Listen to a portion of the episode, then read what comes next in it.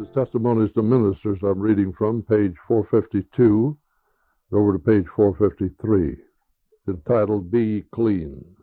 Let God's Word be the guide and the rule of life. Let that Word, expressing His revealed commands, be obeyed. Oh, this is a big order. Let it be obeyed. Let it be the rule of life. Now, if you let it be the rule of life, you obey it, then you're going to have success. God summons everyone to put forth all his powers as a responsible being to do his plainly specified will. What does the Lord say about striving to be among the 144,000? Strive all your power. Strive with All your power. all your power, all your might, to be among the 144,000. This says God summons every one to put forth all his powers as a responsible being to do his plainly specified will. If you do this, you will show it. Now, this is very uh, emphatic, very important. If you do it, you will show it. If you don't show it, you talk about it, it's vanity, it's hypocrisy. Grappling with your own inherent defects of character, which are at war with spiritual advancement, is proof that you are doing your part of the work. Will God compel your obedience? Will He compel your will? Never. The Lord has furnished you with capacities, with intelligence, with reason.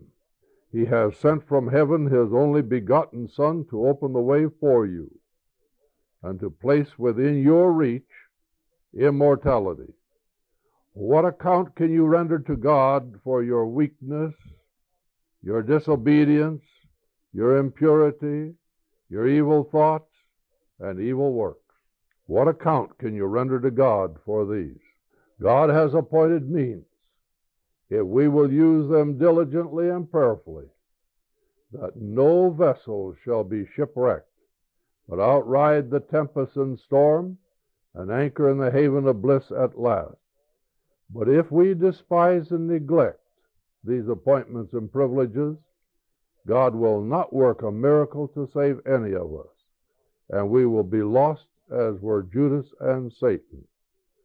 Do not think that God will work a miracle to save those weak souls who cherish evil, who practice sin, or that some supernatural element will be brought into their lives, lifting them out of self into a higher sphere where it will be comparatively easy work without any special effort, any special fighting, without any crucifixion of self. Because all who daily because all who dally on Satan's ground for this to be done will perish with the evildoers. They will be suddenly destroyed, and that without remedy. If God has made provision for man to have eternal life, he has means to meet the requirement that man shall practice holiness in this life. All who would evidence that they have a hold on the future life will give practical demonstrations in their life, their character, that they are living in newness of life, in purity and holiness here, following that which is revealed. The way to heaven has been laid open at infinite cost to the Father and the Son. Are we individually walking in that way? complying with the conditions? Are you in the way? Are you following the leader, the light of life? All who would evidence that they have a hold on the future life will give practical demonstrations in their life, their character, that they are living in newness of life, in purity and holiness here, following that which is revealed. Turn to the book of Colossians, please. Third chapter. If ye then be risen with Christ, seek those things which are above, where Christ sitteth on the right hand of God. Now, this is a, a big if. This is a basic if. as a matter of fact, this if is is uh, basic to all uh, profession of faith and all uh, growth in grace, regeneration, sanctification. If what what a tremendous amount of of content in two letters. If if ye then be risen with Christ, what does that mean to you? If ye be risen with Christ, accepted his death and his resurrection.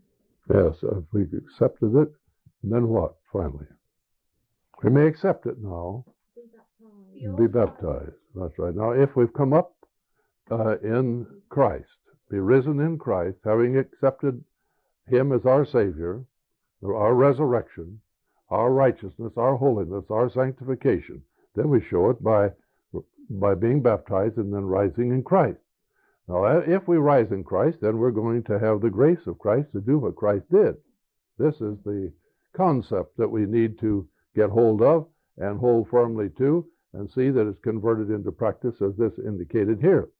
If ye then be risen with Christ, seek those things which are above.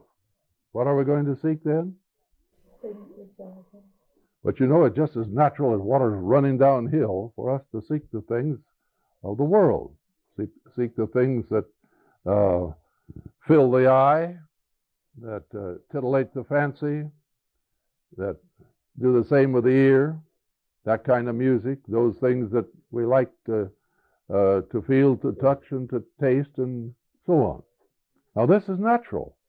Natural to the man who has not risen in Christ, natural to the natural heart. Well, the only way that we're going to overcome this natural tendency is that we be thoroughly converted. If we're not thoroughly converted, then we simply have a head religion, and we could talk about religion uh, probably with uh, considerable ease and intelligently too. But the great concern is that what we talk about is what we do. In other words, we practice what we preach.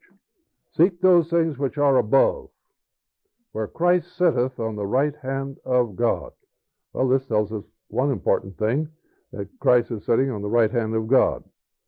As a matter of fact, Paul makes this affirmation a number of times. Set your affection on things above, not on things on the earth. Now, this is so important, the Lord reiterates it here. Set your affections on the things above and not on the things here on earth. Well, I used to have my mind set on the things of earth, and it, it took some time to get my mind off of a lot of the things of earth. This is what it does. It takes time. It's something we have to labor at. We have to have the grace of God to labor at it. It isn't something we uh, inherit, not something that comes natural to us. In fact, it's natural, as it indicates in the first verse there, that, that uh, uh, otherwise is the case. But if we be risen with Christ, then we'll be go, we'll become overcoming these things. Verse three: For ye are dead, and your life is hid with Christ in God. For ye are dead. Uh, here, here are dead men who are alive. How how are they dead? How are they alive? In what way are they dead? and what way are they alive? What are they dead to, and what are they alive to? Andy, how are they dead? Dead to the world. Dead to the world. And the world's pretty big. The world takes in everything that's contrary to righteousness and holiness. So they're dead to all of that. Well, now this is what we want to remember that if we're risen in Christ, then we're dead to the world. That's what we've done. We've died to the world. For you are dead, and your life is hid with Christ in God. Folk, here's the crux of it all. If our lives are truly hid with Christ, with, in Christ, with God, then we'll be successful. But if they aren't thus hid, then it's going to be uh, very difficult for us. Uh, when Christ, who is our life, shall appear, then shall ye also appear with him in glory. Well, he's rewarded us then for abiding in him by his grace through this probationary period. Then, when he appears in glory, we'll be with him in glory. This is when the kingdom of glory is finally completely ushered in. Verse 5 Mortify. What's mortify mean? Destroy. Huh? Kill, isn't it? Uh, do the things you don't like. Do things you don't like. Means to embarrass. Huh? Means to embarrass. Isn't it? Well, all these are connotations. What you know when a body begins to mortify, what it does? It begins to die. Mortification is the dying process. Then it has these other connotations. Mortify therefore your members, which are upon earth. Now, to put it in the uh, in the frame of connotation with which we're most familiar, we would say to mortify our flesh means then to deny our appetites, deny self, and to put ourselves under a very strict discipline, not to give vent to these appetites. Mortify therefore your members, which are upon the earth. Now, your members, this is your eyes, your ears, your nose, your senses. These control your members. Fornication, uncleanness, inordinate affection. What's inordinate mean? Unnatural. Extreme. Inordinate affection, uncleanness, pardon me, uncleanness, inordinate affection, evil concupiscence. You know what this is? Well, this means uh, inordinate lust, extreme lust. Evil concupiscence and covetousness, which is idolatry. For which things' sake the wrath of God cometh on the children of disobedience. So we've got a church full of members, two kinds. One class that is, by the grace of God, seeking to be obedient, uh, to abide in Christ, to overcome, uh, to do as verse 2 says, set their affections on things above, and to be dead to the things of the world. You got another class who are not obedient. They're going the way of uh, their inclinations. Verse 7 In the which, this is disobedience, the antecedent of which here is disobedience. In the which, or in disobedience, ye also walked sometime when ye lived in them. To whom does this apply? Well, to all of us. Applies to everyone. All right. In the which ye also walked some time when ye lived in them. But now he also put off all these. So what does God expect of the professing Christian? He professes that he's put off all these things. So what does God expect of him? What did this statement say here? That- not walking in them. That what we are talking about will be known if we do it. But now ye also put off all these. Anger. Now, you ever get angry? Well, this is one thing. Anger, wrath, malice. What's malice? You know what wrath is. You know what anger is. What's malice? Mischief. He said mischief. No, not quite. Evil doing. Well, it results in that, all right. Viciousness. That's closer. Huh? Evil thinking. Yes, uh, that coming closer. If you do a thing with malice, that means you do it with a forethought.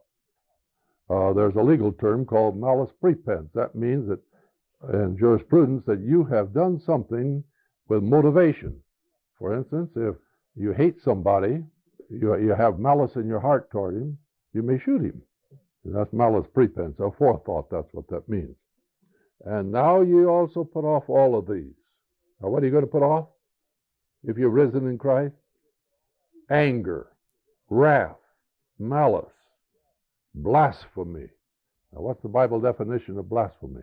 Uh, professing to be something you're not, and disobedience, transgression, trespassing. All this is a blasphemy. Doing what God has told you not to do, and you go ahead and do it anyway. Filthy communication out of your mouth. So put off all of these. Lie not one to another. You ever lie one to another? Well, you're not going to do that if you're risen in Christ and you have your affection on things above and not on things of the earth. Lie not one to another, seeing that ye have put off the old man with his deeds.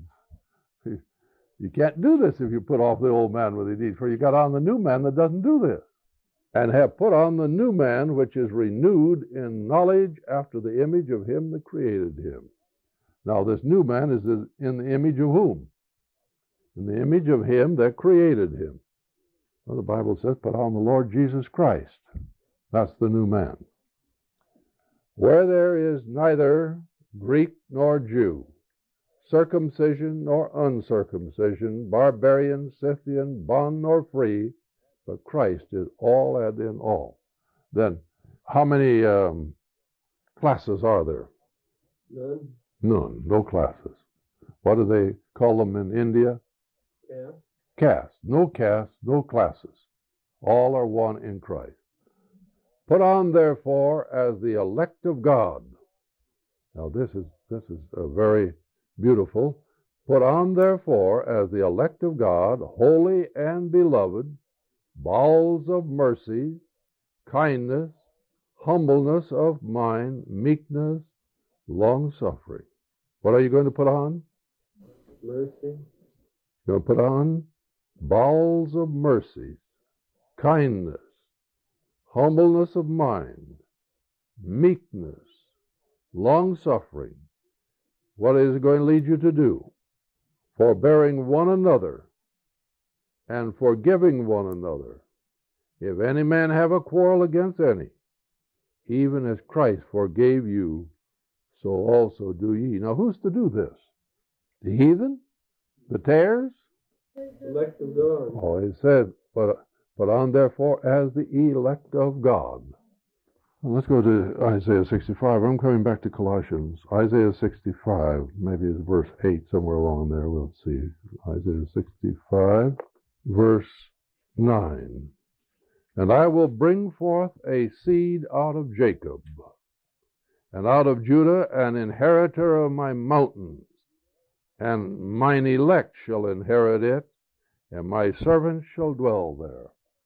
Now, who's going to elect it? Who's going to inherit his mountains? And what are his mountains? What does the Bible tell you his mountains are? The church. The church and it's all of its, that is the denomination and all of its churches. They're going to inherit the mountains. And who are his servants? Well, let's read here to find out who his servants are. But if ye but if ye are they that forsake the Lord, that forget my holy mountain, that prepare a table for that troop, that troop of the disobedient, and that furnish the drink offering unto that number, these are those who are to be numbered to the sword, therefore will I number you to the sword. Now, these are the ones we've been reading about who are the sons of disobedience. They they, uh, they don't have their mind on heavenly things. They haven't put on the Lord Jesus Christ. They've continued on in the natural uh, man. Therefore I will number you to the sword, and ye shall all bow down to the slaughter.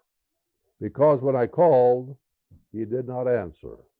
When I spake, ye did not hear, but did evil before mine eyes, and did choose that wherein I delighted not. Now when he called to his servants, this takes you back to, to Micah 6 9. What did he say when he called?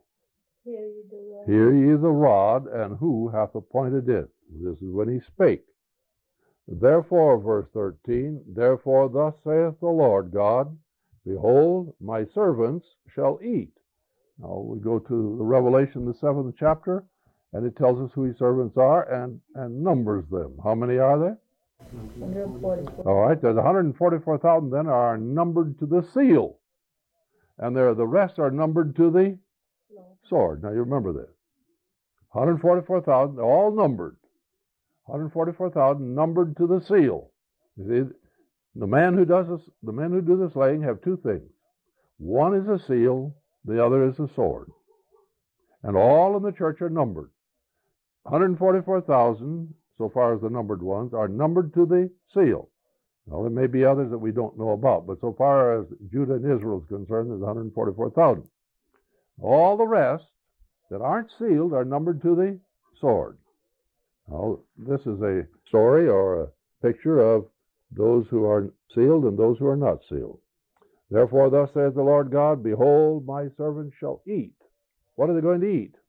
Well, they're going to eat all good things, all good things spiritually and physically, or materially. But ye shall be hungry. Behold, my servants shall drink, but ye shall be thirsty.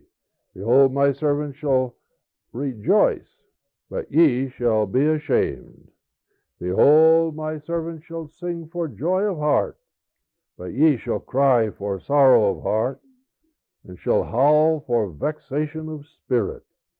And ye shall leave your name. Now, this is the majority here. They're going to leave their name. This is the name of the church. And ye shall leave your name for a curse unto my chosen. Who are his chosen? Who are his elect? Who are they? The 144,000. All right. Who are these others? These who make up the church, who control the church, the majority in the church. You've got 144,000 on one hand, and you've got uh, over 2 million on the other hand, and the number's going up rather rapidly. Ye shall leave your name for a curse unto my chosen.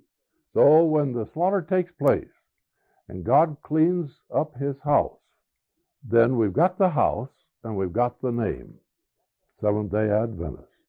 But this says the name is left to us for a curse.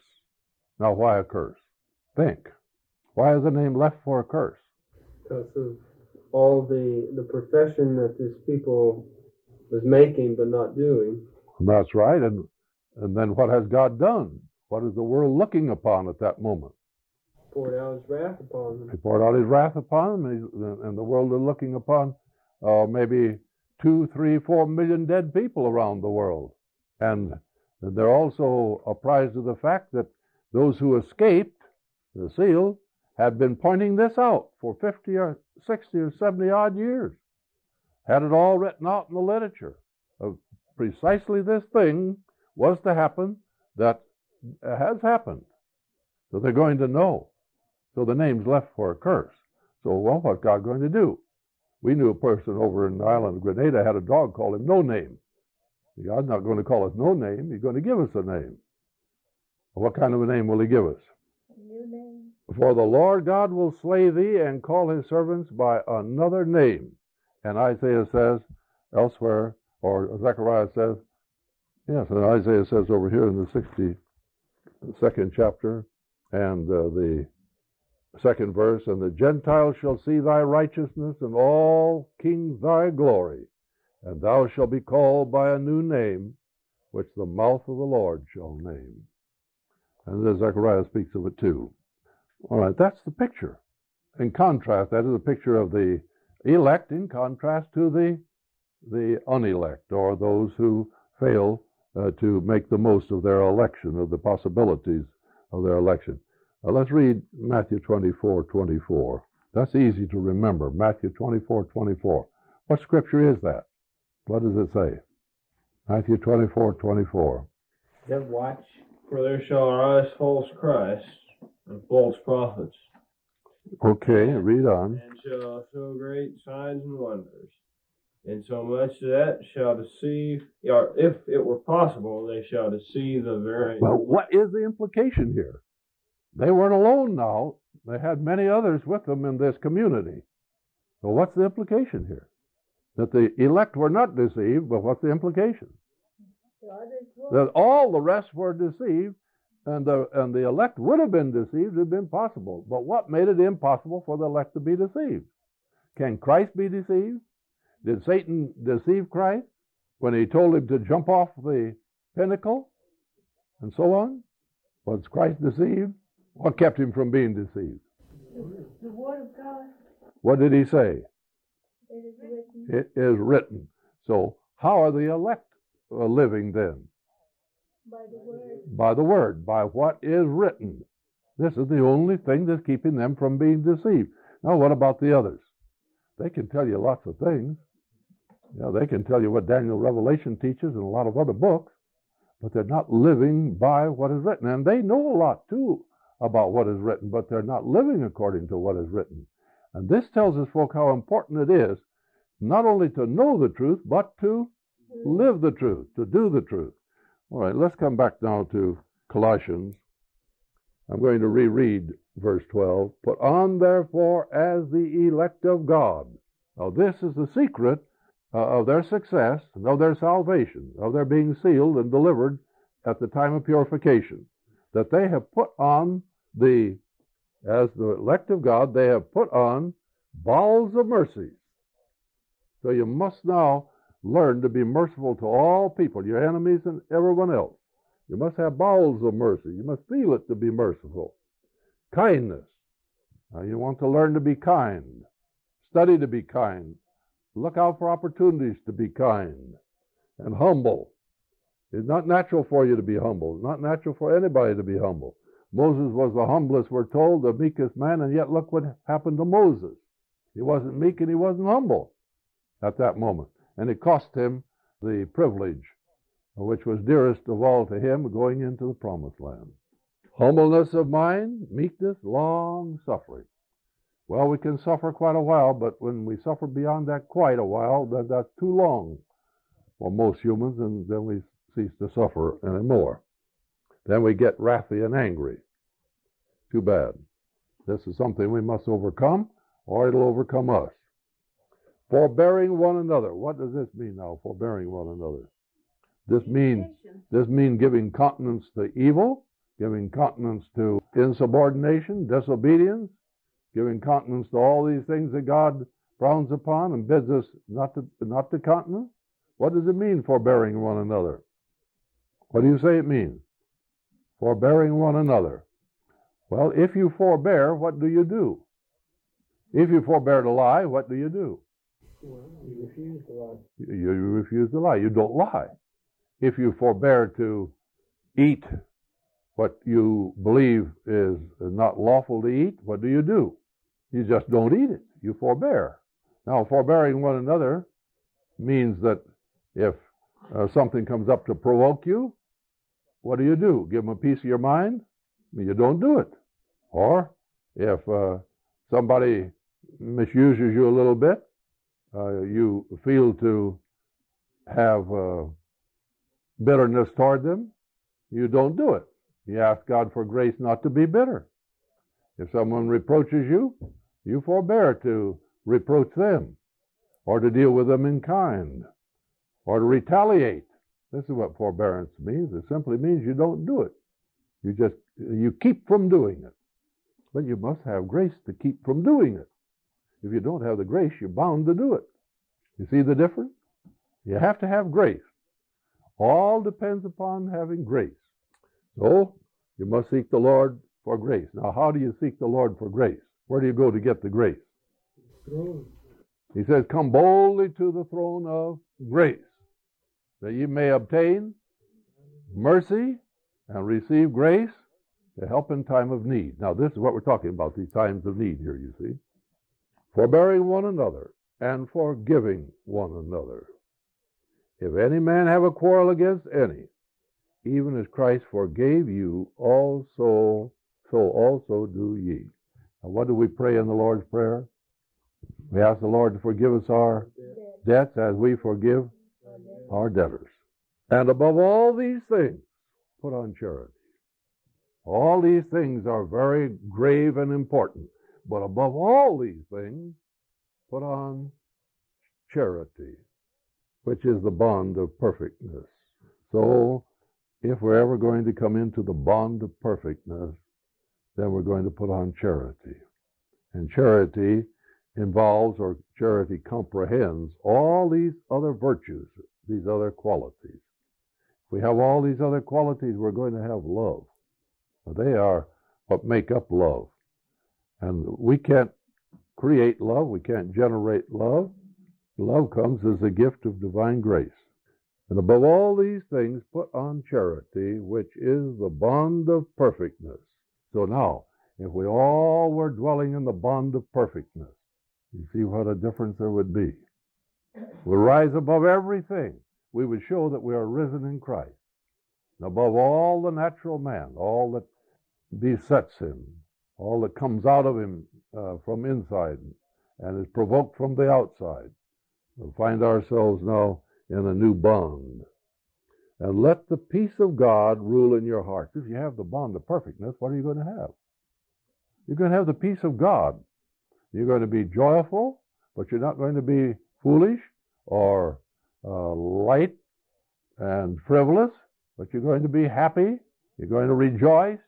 Going to be smiling and cheerful, radiant. Well, all that's going to be vastly different from being given to foolishness. And let the peace of God rule in your hearts, to which also ye are called in one body, and be thankful. We certainly would be thankful then. Now this is this is the ultimate objective, uh, the ultimate target. If we can get, if we can reach that, hit that target, well, then we're surely going to be thankful. Can't be anything else but thankful then. We have this peace, let the word of Christ dwell in you richly in all wisdom. If I have one great regret, it is that I failed along the way to memorize as many scriptures as I could have. So now, at the end of the way, toward the end of the way, it's very difficult to memorize scripture. For you young people, you don't realize what a terrible um, uh, thing it is to pass up your opportunity to memorize scripture. As many as you can. Pack them into your mind, one right after another. They'll stay there. Uh, I I see that with my wife when she learned a lot of uh, scriptures and she still knows them. Same way with songs. I didn't do it. I, I familiarized myself with the content of the scripture. And I, I fixed the scripture in my eye, the position, and the page, and that's about what I learned. I didn't fix the, the verse in my mind, the chapter and the verse exactly, and the uh, and uh, learned it verbatim. Some, some yes, but not nearly as many as I should have. Now, this this is what it means to fix your mind upon heavenly things. Set your affection on things above, not on things of the earth. For the things of earth are taking your time. All your time, the things of the earth are taking practically. So that they're robbing you of any time to study the Word of God and memorize the Word of God and contemplate the Word of God and, and make an effort now uh, to practice the Word of God. These are the things that the devil is uh, introducing all the time in one way or another, one subtle way or another. He's introducing these new things. Every week, almost every week, I get junk mail that is advertising a new magazine. It's an amazing thing to me. One right after another. In the last six months, it's been so. One new magazine after another. Why is this happening? And they're all supposed to be good magazines, too. What if you subscribe to all these things that seem to be good magazines? What would you be doing? You'd be doing nothing else but, but trying to read these magazines. You see? This is what the devil wants us to do. And get a newspaper on top of it. And the Reader's Digest on top of it. You see? I take U.S. News, and that takes too much of my time, even though I don't read it all. I read what I think I need to be familiarized with and leave the rest. This is the devil's program. See? Now, on top of this, you've got the cares of, of life, of the world, to keep you busy. So now, and then you have to eat, you have to sleep. And the time you get done with your your uh, work, whatever it may be, then if you're out in the world, you got to look at the television a little bit. What time do you have for the Word of God? None at all. The devil's got you on the run, and you're going just as fast as you can, right down the road to or the cliff, if you're in the world. Well, now that we know, but shouldn't be so with us. That's why we don't have television here. You can't handle television. No one can handle television. Can't handle television and handle your soul at the same time. All right, now uh, the devil's got another scheme: is to get get our minds off onto other things. You're reading other things. Now, there's some things we need to read to educate ourselves. Some things are legitimate, not only legitimate, but they're they're actually indicated. They're uh, they're edifying. They're necessary in our work.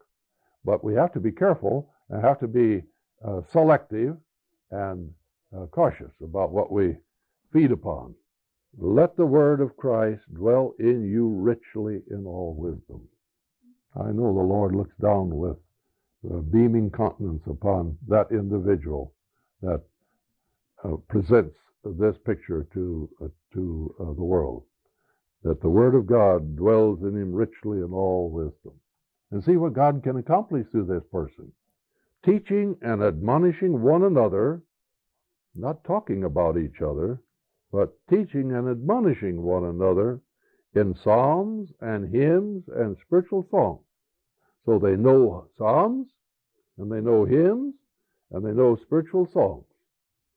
Singing with grace in your hearts to the Lord. Well, this is the kind of person God wants.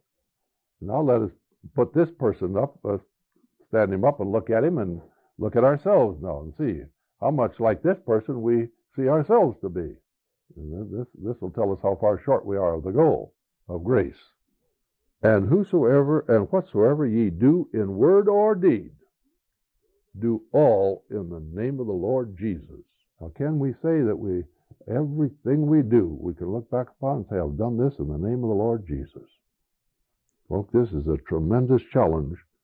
Not only a challenge, but it is a um, grave responsibility to do everything we do in the name of the Lord Jesus. That means we have to stop and think when we talk, um, when we write, whatever we're doing. Check ourselves. The other night down there at the church, I wanted to say a lot of things that I thought they needed to hear. But I knew if I said them, that it was going to spoil everything. It was going to make their hair stand up. It was going to prejudice them the more, even though it was true and they needed to hear. They should hear. They should know.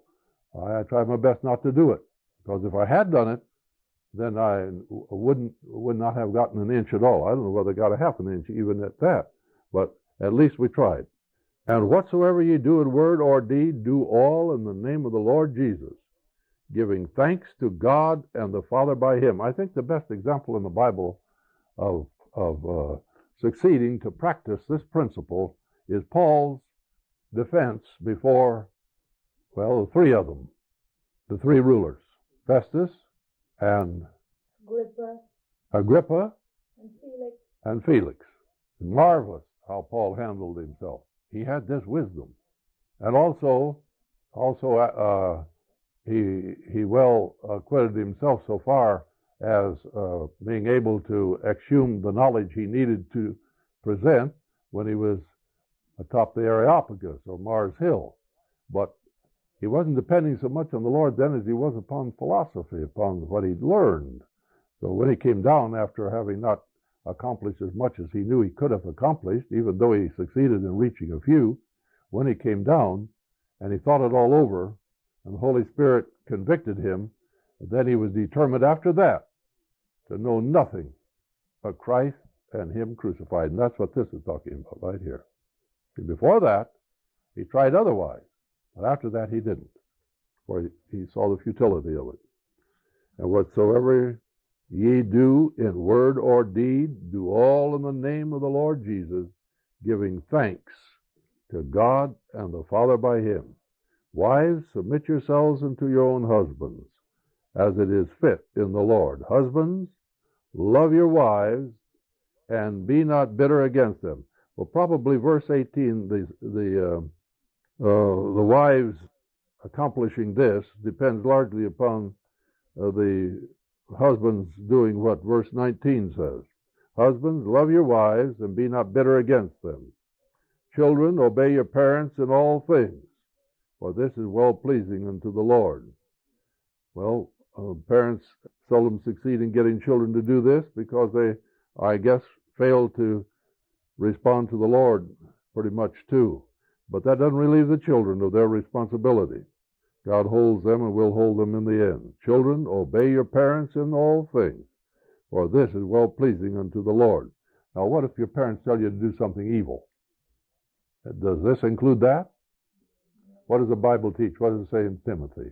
Obey your parents in the Lord. Fathers, provoke not your children to anger, lest they be discouraged. Servants, obey in all things your masters according to the flesh, not with eye service as men pleasers, but in singleness of heart, fearing God. And whatsoever ye do, do it heartily, as to the Lord and not unto men. Now, if uh, if you're working for the Lord, then whatsoever ye do, not only if you're working for the Lord, but if you're going to have success in any line, whatsoever ye do, do it heartily. Put your whole mind into it, put your whole heart into it, put all you have into it. You have to you have to be consciously thinking about this and praying about it and studying about it. You have to be on your tiptoes all the time, alert, and this concept has to possess you. And whatsoever ye do, do it heartily as to the Lord and not unto men. Why does it say and not unto men? Well, because some somebody has to be responsible for whatever uh, order there is. But you're not doing it unto them. You're doing it unto the Lord. If you're doing it unto them, you're not doing it unto the Lord. You're not going to do it heartily. You all remember this. Knowing that of the Lord, ye shall receive the reward of the inheritance. Man can't give you this. It doesn't make any difference how hard you work for the Lord. Man can't give you anything. You say he gives you promotion, but that's not going to promote you into the kingdom. Only God can give you this inheritance. So, for whom are you going to work with all your heart? For the Lord. For what did he do for you? That's what he did for you. You shall receive the reward of the inheritance, for ye serve the Lord Christ.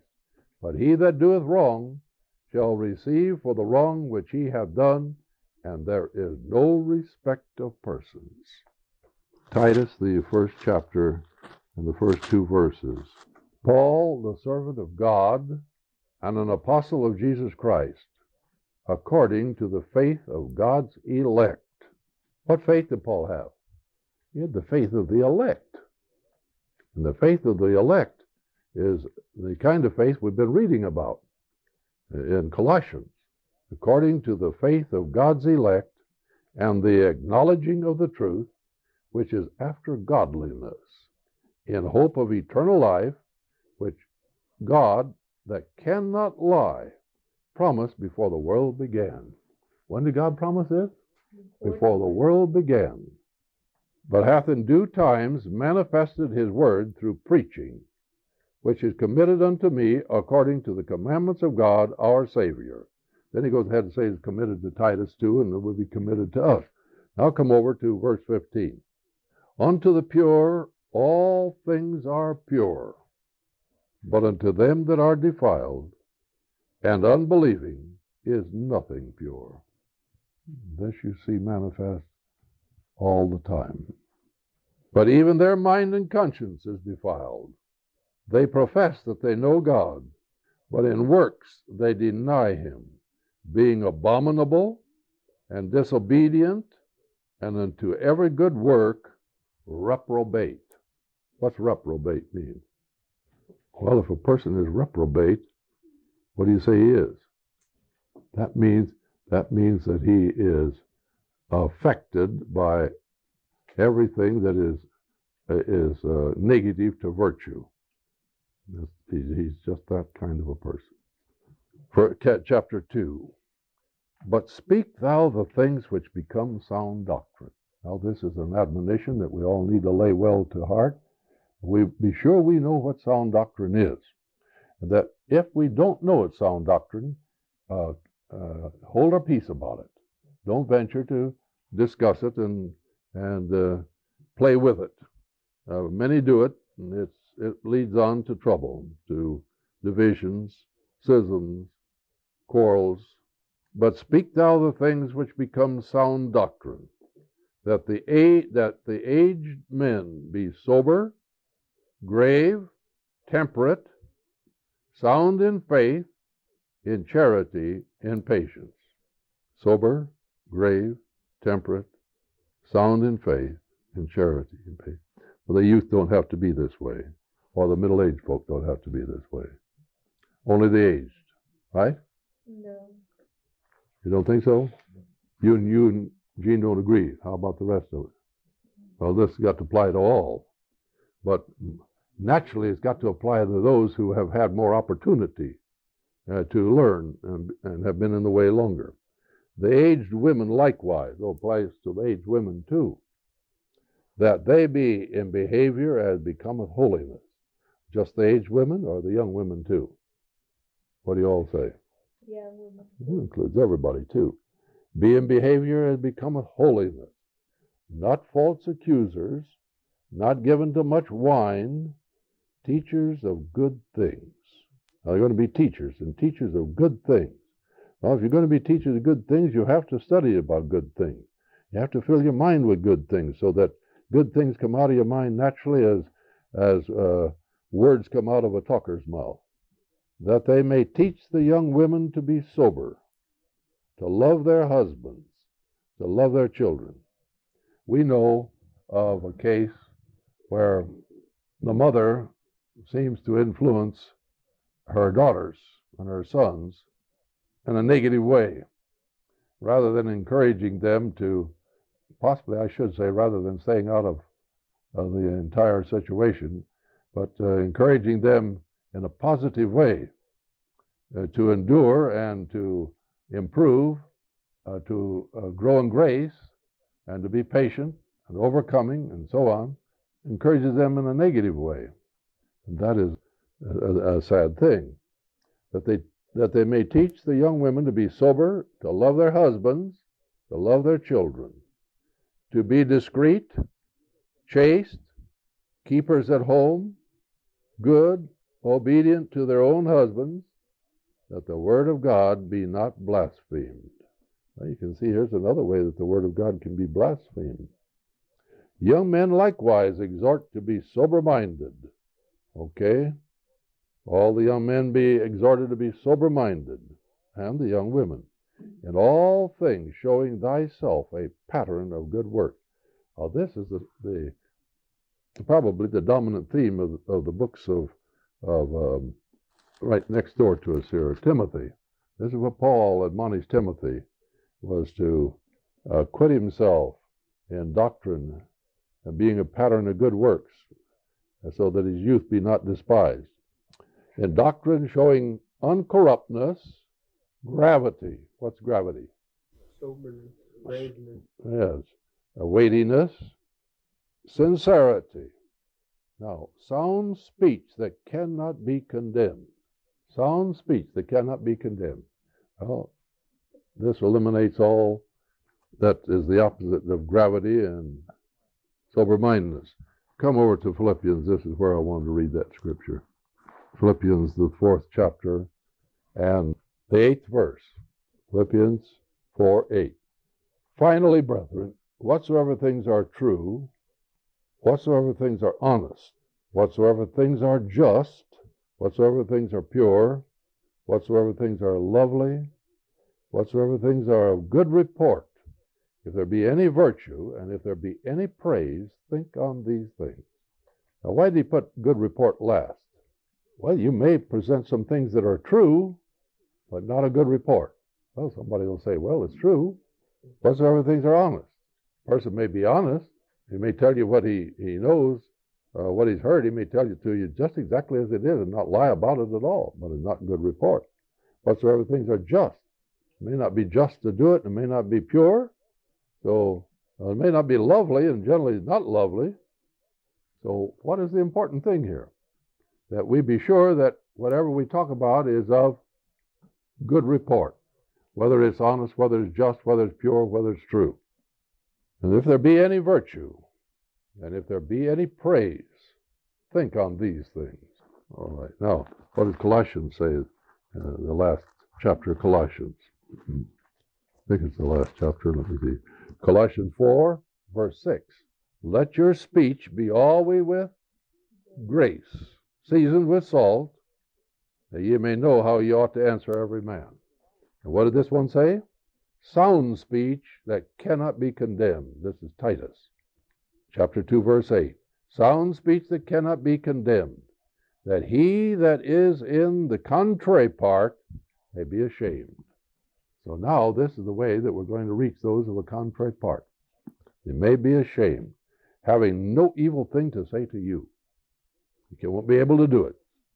Exhort servants to be obedient unto their own masters, and to please them well in all things, not answering again, not purloining. What's purloining? Taking things. Not purloining, but showing all good fidelity, that they may adorn the doctrine of God our Savior in all things. Think about it now. As you go about in all things, you adorn the doctrine of God our Savior. This tells you the Savior is God, too. For the grace of God that bringeth salvation hath appeared to all men, Everyone has an equal opportunity. Teaching us that denying ungodliness and worldly lusts, we should live soberly, righteously, and godly in this present world, looking for that blessed hope and the glorious appearing of the great God and our Savior Jesus Christ. So this tells us again Christ is the great God, who gave himself for us that he might redeem us from all inquiry and purity and purify unto himself a peculiar people, zealous of good works. And Peter speaks about the same people, a peculiar people, zealous of good works. These things speak and exhort and rebuke with all authority. Let no man despise thee. Put it put them in mind, chapter three, put them in mind to be subject to principalities and powers. What does Paul say? We're to put them to mind to be subject to principalities and powers. Well, we have to study to know how to do this. To obey magistrates, to be ready to every good work. You see what this chapter is about? It's, it's about good works that the elect are to do. This is how the elect are to be disciplined. That's the title of this study The Discipline of the Elect. But they, put them in mind to be subject to, to principalities and powers, to obey, obey magistrates, to be ready in every good work, to speak evil of no man, to be no brawlers, but gentle, showing all meekness unto all men. What are you to show? All meekness unto all men, and to speak evil of no man. Now take that home with you and, and think about it all week. For we ourselves also were sometimes foolish, disobedient, deceived, serving divers lusts and pleasures, living in malice and envy, hateful and hating one another. But after that, the kindness and love of God our Savior toward man appeared, not by works. Let me reread that. But after that, the kindness and love of God our Savior toward man appeared, not by works of righteousness which we have done. Now, this is about works, or the good works that the elect will perform. But rather than performing them by rote, what is the performance to be? What is to motivate it? What is to actuate their performance? Love? Love. They're, they're converted people. Yes, their performance is natural. It, it's, the, it, it's outgoing. It's something within expressing itself.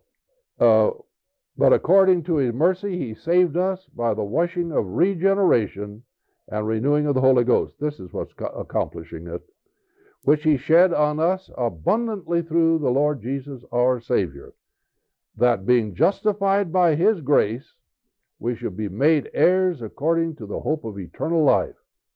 This is a faithful saying, and these things I will that thou affirm constantly. Now, see if you can remember this and convert it into practice, that you affirm these things constantly that they which have believed in God might be careful to maintain good works. So, which come first, the justifying grace or the good works? Justifying grace. The justifying grace. If, if we are not justified by grace, we won't perform these works. If we try to perform, they won't be what God will accept. That they which have believed in God might be careful to maintain good works. These things are good and profitable unto men, but avoid foolish questions what are we to avoid? Foolish question. And genealogy. I tell you, some are stuck in genealogy. They just love to dwell in genealogies and foolish questions. But avoid foolish questions and genealogies and contentions. See what they were contending about? Paul was having this problem. And strivings about the law, for they are unprofitable and vain. A man that is an heretic after the first and second admonition, reject knowing that he that is such is subverted and sinneth, being condemned of himself. Then he mentions two. It says that they, uh, the 13th brings, brings Zenas the lawyer and Apollos on their journey diligently, that nothing be wanting unto them. And let ours also learn to maintain good works for necessary uses, that they be not unfruitful. All that are with me salute thee. Greet them that love us in the faith. Grace be with you all. Now turn to 1 Peter quickly. I don't have much time left here. 1 Peter 1 and second verse.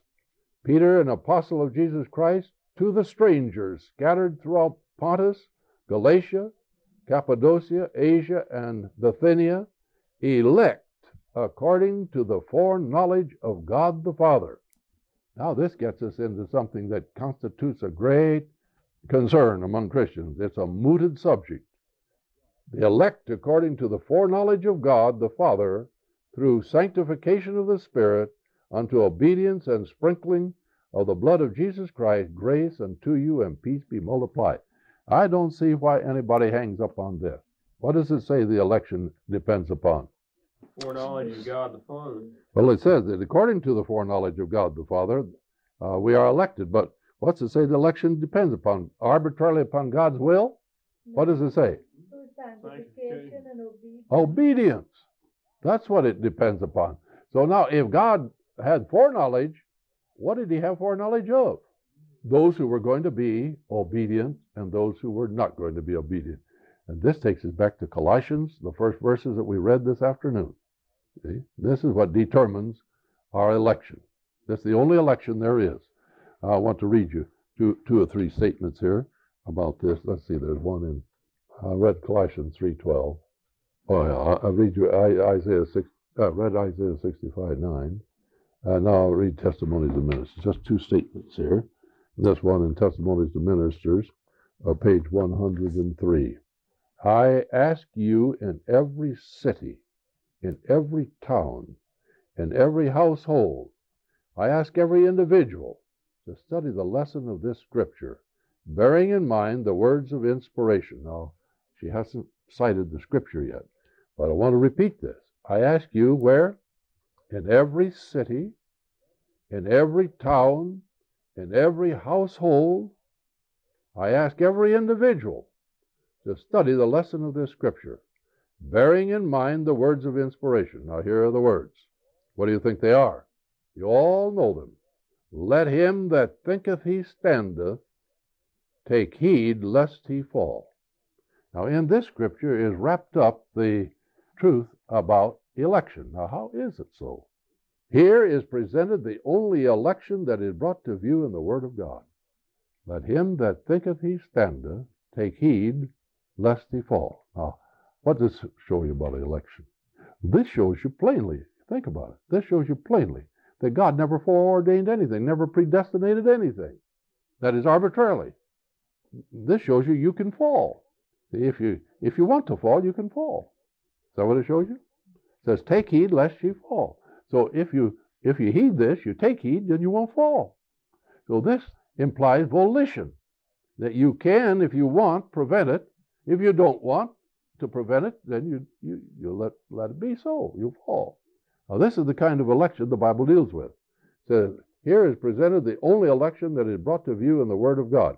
So when Paul says here that uh, the uh, election was foreordained of God, what's he talking about? That God, from way back in eternity, saw down the the um, prospect of the ages, and he saw all men what they were going to do, what they were going to be disposed to do, what they were going to actually do, what they were thinking to do, what choices they were making. See? Whether they were making choices to enable them to stand or to fall. And that's how God has foreordained them. That in the end, he saw those that were foreordained to stand and those who were foreordained to fall. But he didn't have anything to do with it at all. save that he made available grace. And all men uh, are elected to into that grace, you see. So we can stand before the, the uh, throne of grace and we can obtain mercy. That shows you that God did not arbitrarily determine that man would either stand or fall. We can obtain mercy. You see this? Now, if you obtain mercy, then God forgives you your falling, your sin. So if you want mercy, you can have mercy. If you don't want mercy, you don't have to have it. God will give you what you want. That's the kind of election there is. It is those who take heed lest they fall that will be accepted at last. There can be no presumption more fatal than that which leads men to venture upon a course of self pleasing. That's what causes the fall. In view of this solemn warning from God, should not fathers and mothers take heed? Should they not faithfully point out to the youth the dangers that are constantly arising to lead them away from God? Many allow the youth to attend parties of pleasure, thinking that amusement is essential for health and happiness. But what dangers are in that path? And she got a big exclamation here. The more the desire for pleasure is gratified, the more it is cultivated and the stronger it becomes. Same with anything else. The life experience is largely made up of self gratification in amusement. God bids us to beware. Let him that thinketh he standeth take heed lest he fall. Now, this statement over here in uh, page 454. Now, I started reading uh, from 452 and I read into 453 for prayer. Now I'm reading from 454 and 455. This is dealing now with the same thing. The great light and privileges bestowed require returns of virtue and holiness corresponding with the light given. Anything short of this, God will not accept. But these great manifestations of God should never lull to security or carelessness. They should never give license to licentiousness or cause the recipients to feel that God will not be critical with them because they think He is dependent on their ability. That's what a lot think, and dependent upon their ability and knowledge to act a part in the great work. All these advantages given by God are His means to throw ardor into the Spirit. What are they the means of? To throw ardor into the Spirit. This is what God wants to see in people. He wants to see some ardor. God hates to see people who are just dragging along spiritually and physically too and mentally too. He wants to throw ardor into them. And that's why He's made these appointments of grace. All these advantages given by God are His means to throw ardor into the Spirit, zeal into effort, and rigor into the carrying out of His holy will. Now, all of you get a hold of this and chew on it good. Well, there's lots of meat here, and lots of nourishment in it. Think of it again ardor, zeal, and rigor. You, my brethren, fold your hands and drift into evil practices, and then wait for God to work a miracle to change your characters and compel you to be pure and holy men. Will you expose yourselves wantonly to temptation, expecting God to force your mind and inclination, that you may not be corrupted? Will you take the viper to your bosom, expecting God to put a spell upon it so it will not poison you with its venomous sting? Will you drink poison, expecting God to provide an antidote? While under God we are to use means in the saving of our own souls, we are not to depend on what we can do alone, thinking that will be able to save us. While we must work with heart and soul and might, we must do all in and through Jesus. But truth as it is in Jesus must be brought into the heart and into the life, into the home, and into the church. God will use the channels He has provided for the flowing through of His grace. Now, this takes your mind to the uh, chart uh, Ezekiel, of uh, Zechariah, the fourth chapter. He's got these channels. And he wants his grace to flow through these channels and the truth to flow through these channels. But before the truth and the grace can flow through the channels, what does he have to do? Oh, that my brethren would be men according to the great web of humanity, realizing that they are a part of God's great uh, whole in creation, in redemption. Only be men, and then you make a decided advance in being Christians. The means is provided, and no one will have any excuse for sin. If you fail of overcoming, there are reasons for this. You will not obey God's revealed will. Ye will not pray, ye will not strive, ye will not fight evil habits and unholy thoughts. Are ye stronger than God? Can ye dare, can ye, dare ye contend with the Father, with the eternal? If you are not proof against God's judgment, proof against his vengeance, then go no longer in go no longer in your own evil ways. Arise and make a stand against Satan. Be doing something and do it now. Repent now, confess, forsake. A day of fire and storm is about to burst on our world. Conform your life to the simple prescriptions of the Word of God. Seek the aid of God's Spirit by prayer, by watching thereunto, and ye will come off more than conquerors through him who loved us. Read 1 John 4 10. Now, this statement here in conclusion chosen for what? There is an election of individuals and the people. There's an election of individuals and a people. Now, God's elected this people. He's elected the Adventist people, and He's elected the 144,000. The Adventist people should have been 144,000, not 3 million, uh, with a lot of tares among them. There is an election of individuals and a people. The only election found in the Word of God where men is where, where man is elected to be saved. Many have looked at the end, thinking they were surely elected to have heavenly bliss. But this is not the election the Bible reveals. Mm, God hasn't elected anybody to have heavenly bliss, He hasn't elected anybody to have perdition. What is He elected? He elected man to have grace. See this? That's the election. The election is of grace. But this is not the election the Bible reveals. Man is elected to work out his own salvation with fear and trembling. Everybody's given the choice by grace to succeed. He is elected to put on the armor, to fight the good fight of faith. He is elected to use the means God has placed within his reach to war against every unholy lust, while Satan is playing the game of life for his soul. He is elected to watch and to prayer, to search the scriptures, and to avoid entering into temptation. He is elected to have faith constantly. He is elected to be obedient to every word that proceedeth out of the mouth of God, that he may be not a hearer only, but a doer of the word. This is Bible election. Now, I want to let the uh, emphasis remain on this uh, thought. He is elected be, to be obedient to every word that proceedeth out of the mouth of God.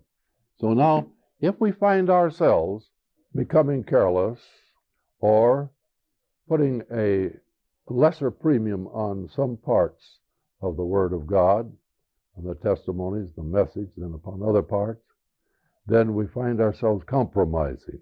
One compromise will lead to two compromises, and two to three, and so on.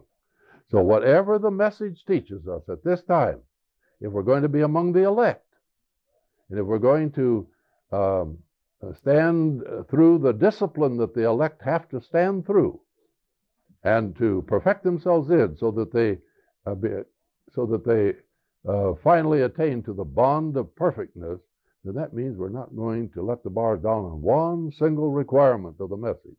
Not one. Whatever it is, we're going to take it seriously. We're going to do it.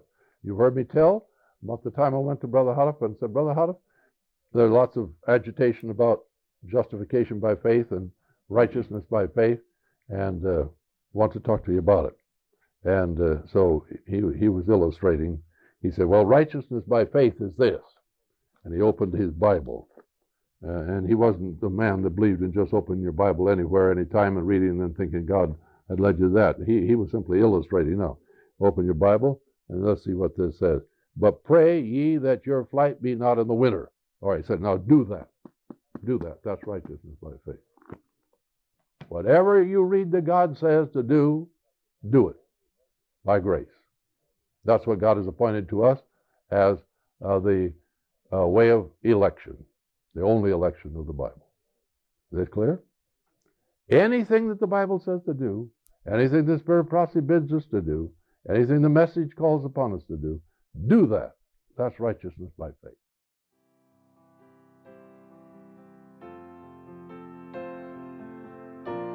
Thank you for listening. This has been a production of the Davidian Seventh day Adventist Association. You can find us online at www.bashanhill.org and you can call us at 417 835 2162.